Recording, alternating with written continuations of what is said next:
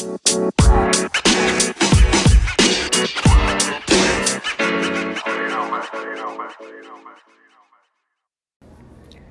there, my name is Michaela Storsvad and welcome to Science is Dope. Please ignore my sick voice today, I'm battling a cold. But here on Science is Dope, this is a podcast where we dig a little bit deeper into some interesting questions and careers in the STEM field.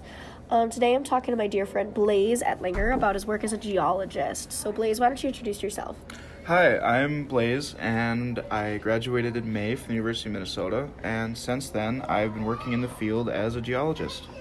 So, what does a geologist do? Like, So, geology is a pretty broad field, and there could be lots of different uh, career paths you could go into, whether it's um, hydro water related things, environmental remediation, or what I've chosen to do, which is uh, e- economic geology or exploration for uh, natural resources. Okay. Um, so you've talked a little bit with me about what your job entails. So kind of what does that everyday routine or day to day look like in your exploration end? So for me, um, as since I've been having more of an, an entry level position recently, uh, it it's mostly field work. So we- are flown out to an area or drive out uh, to a field area where we'll be working for an extended period of time.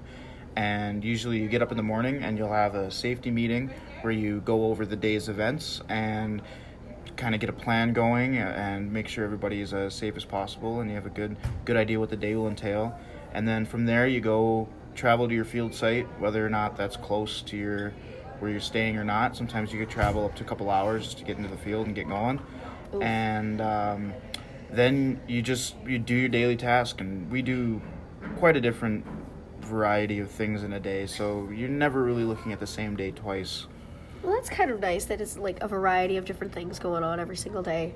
Um, so your job sounds like it entails a lot of traveling. Where are some of the places that you've been? So for work, I've worked in the Black Hills in South Dakota, uh, the mainland interior British Columbia, as well as the Yukon, uh, northern Yukon. Do you have a favorite place that you like to work? I think my favorite place so far has been Dawson City in the in the Yukon, the Klondike Goldfields. It's uh, it's a blast up there. Okay. So what are you guys looking for when you're up there? Uh, up there, it is primarily uh, gold exploration. Um, per- specifically, we're looking for basically the source of the gold that started the Klondike Gold Rush in the late 1800s. Oh, okay. That sounds really cool. Um, so what are some of the things that you've discovered up there? Have you found a lot of gold? Have you found anything else that you're really impressed with? So we've definitely found uh, there's gold in all the placer creeks up there, which is just uh, gold carried by the streams and rivers, and you run into that once in a while. Uh, might be kind of contrary to popular belief, but when you're out looking for gold, usually gold's the last thing you actually see. Uh, it's, it's usually too fine in the rocks, and you, you don't actually really get to see it. But so you just get to see like traces of other rocks and minerals that'll be related to gold. Um, but up there, not really rock related, but something really neat we found was a completely intact uh, rear molar of a baby mammoth that. Uh, oh, cool. yeah, it was completely preserved in permafrost and uh, had been removed during a placer mining operation. And we were just walking along in a creek, and another geologist I was walking with, uh, was an, an older gentleman, stumbled and uh, looked down and see what he tripped over, and it looked like a piece of wood was sticking out of the ground. And he picked it up, and it looked like the like a flat top piece of wood with a bunch of roots sticking down on it. And we looked at it, and we're like, that looks like a tooth. And uh, we brought it in. We, we had a feeling that it was some larger uh, herbivore of some sort. Brought it into the local museum, and they identified it as a tooth. So that was really cool. That's awesome. Yeah. Do you still have it? No, we actually donated it to the uh, Yukon Territorial Museum oh, to Oh, put on display sweet. there. No, that's really cool. Is your name on a little plaque or something? Uh, the other geologist, Boris, the head geologist, he's got his name on there, but uh, I just thought it cool to find. Okay. Okay. So, are there any other things that you found digging, or um, anything else that you're really proud of, or something you think that people should know about geologists and what you're doing? Well, cool thing about one one thing for people to know is like you can find cool things and cool rocks and minerals all over. I mean, you can find them in your backyard, you can find them in the streams, you can find them anywhere. I mean, some of the coolest things I've found have just been around the creeks in Minnesota, and uh, you can find like Lake Superior agates and a bunch of cool things around on the shores of Lake Superior, and it's really uh, it's, it's it's a wide world out there, and you can find a lot of neat stuff as long as you put your head to the ground and keep looking. there's lots of opportunities. So, how did you get into this kind of work? So my father is a geologist, and I was lucky enough to bounce around with him when I was a kid and go from site to site in Nevada, Wyoming, uh, Hawaii, and got to travel a lot and kind of just fell in love with the the job and love the fact that you can be outdoors and you don't have to be sitting behind a desk for your whole life. And it's been it's been great, and I'm, I'm glad I chose this career path. And uh, it, it's it's definitely something that people should think about getting into. Yeah, I was gonna say a lot of people don't really like they hear geologists and they just think, oh, you're gonna sit there and stare at rocks all day and just like take a magnifying glass and look at them, which is definitely not what you do. And I mean, some people I'm sure do that, but I feel like there's a lot more to it that a lot of people don't really understand. Um, one big thing about that is your job kind of entails a lot of digging and a lot of uh, mining and things like that as well. So, how does your job impact the environment? Is it as horrible as everybody always thinks?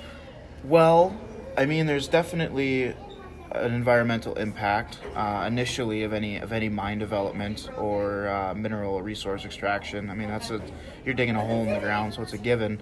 But uh, the real key is is how that mining is sustainably managed and uh, how the exact mine will impact the environment, and that has different, you know, ranges depending on where you're at uh, in the United States, I mean, we have so many regulations and laws, and we're a developed country with, with you know, sustainable practices. So it's you don't see the effect as much here, and uh, most of the disasters and things you see are in other countries with less technology.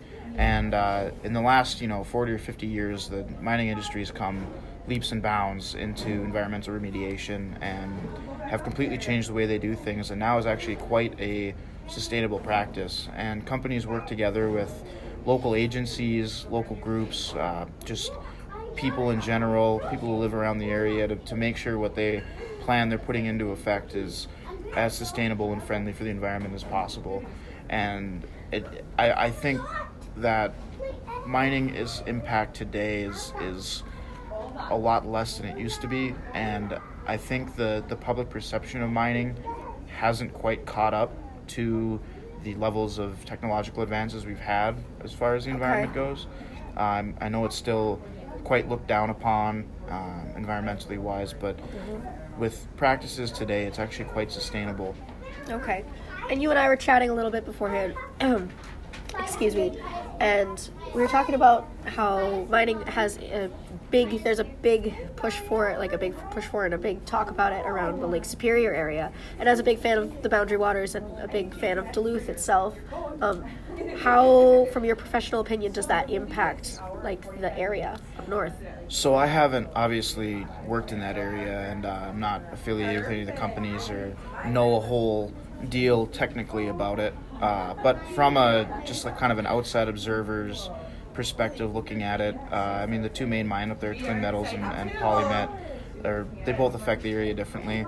Um, they both have different likelihoods of being put into production, and uh, I think the, the closest to being put into production is Polymet, and there's obviously you know risks associated with any mining project but it's it's built on a, a site that's already been mined. They're yeah. utilizing existing infrastructure so the, the environmental impact will be quite low in the immediate area. Um, it the, the impact environmentally i mean it, it there should be little to no impact to the boundary waters. The uh, drain field and uh, drainage basin is actually as far as i can tell goes more into lake superior than the boundary the waters. boundary waters themselves. Yeah, and um, I, the, the the mining practices up there will be uh, regularly checked on, and they've set up a large trust to deal with any possible issues. Okay. And it, it's pretty well well rounded as far as environmental regulations and practices go, and I think it'll be a it'll bring a lot of jobs to the area yep. for both construction and production and uh, bring a needed boost to the economy yep. up there. As long as it's all you know produced safely and whatnot, which it will be. Yeah, and that's the thing. I mean, you know, in the last, you look at a lot of these mine disasters that are pointed to as as evidence against opening new mines, and they've either happened in the 70s or 80s when we didn't have the technology, or they yeah. happen in in other countries where they just don't have the infrastructure, the environmental regulations. Yeah. But you're looking here in a country with you know the the passion and the capability to to do something sustainably Yeah. and uh, not only that but it's regulated and, and needs to be done a certain way and and it it'll it, it'll be fine it'll likely be fine. All right. Well, thank you so much for chatting with me today, Blaze, about like what a geologist does, kind of your experience in the field, and what kind of things that people can look for. Um, I think it's really important that people understand that there's a lot more to it, and there's a lot more not only just to mining and to the research with it, but that there's a lot more to geology and other STEM careers that aren't necessarily as popular that people think about. So thank you so much for coming in and chatting with me. So this has been Michaela Storsman on Science is Dope with my dear friend Blaze Ettlinger, and thank you. Have a great night.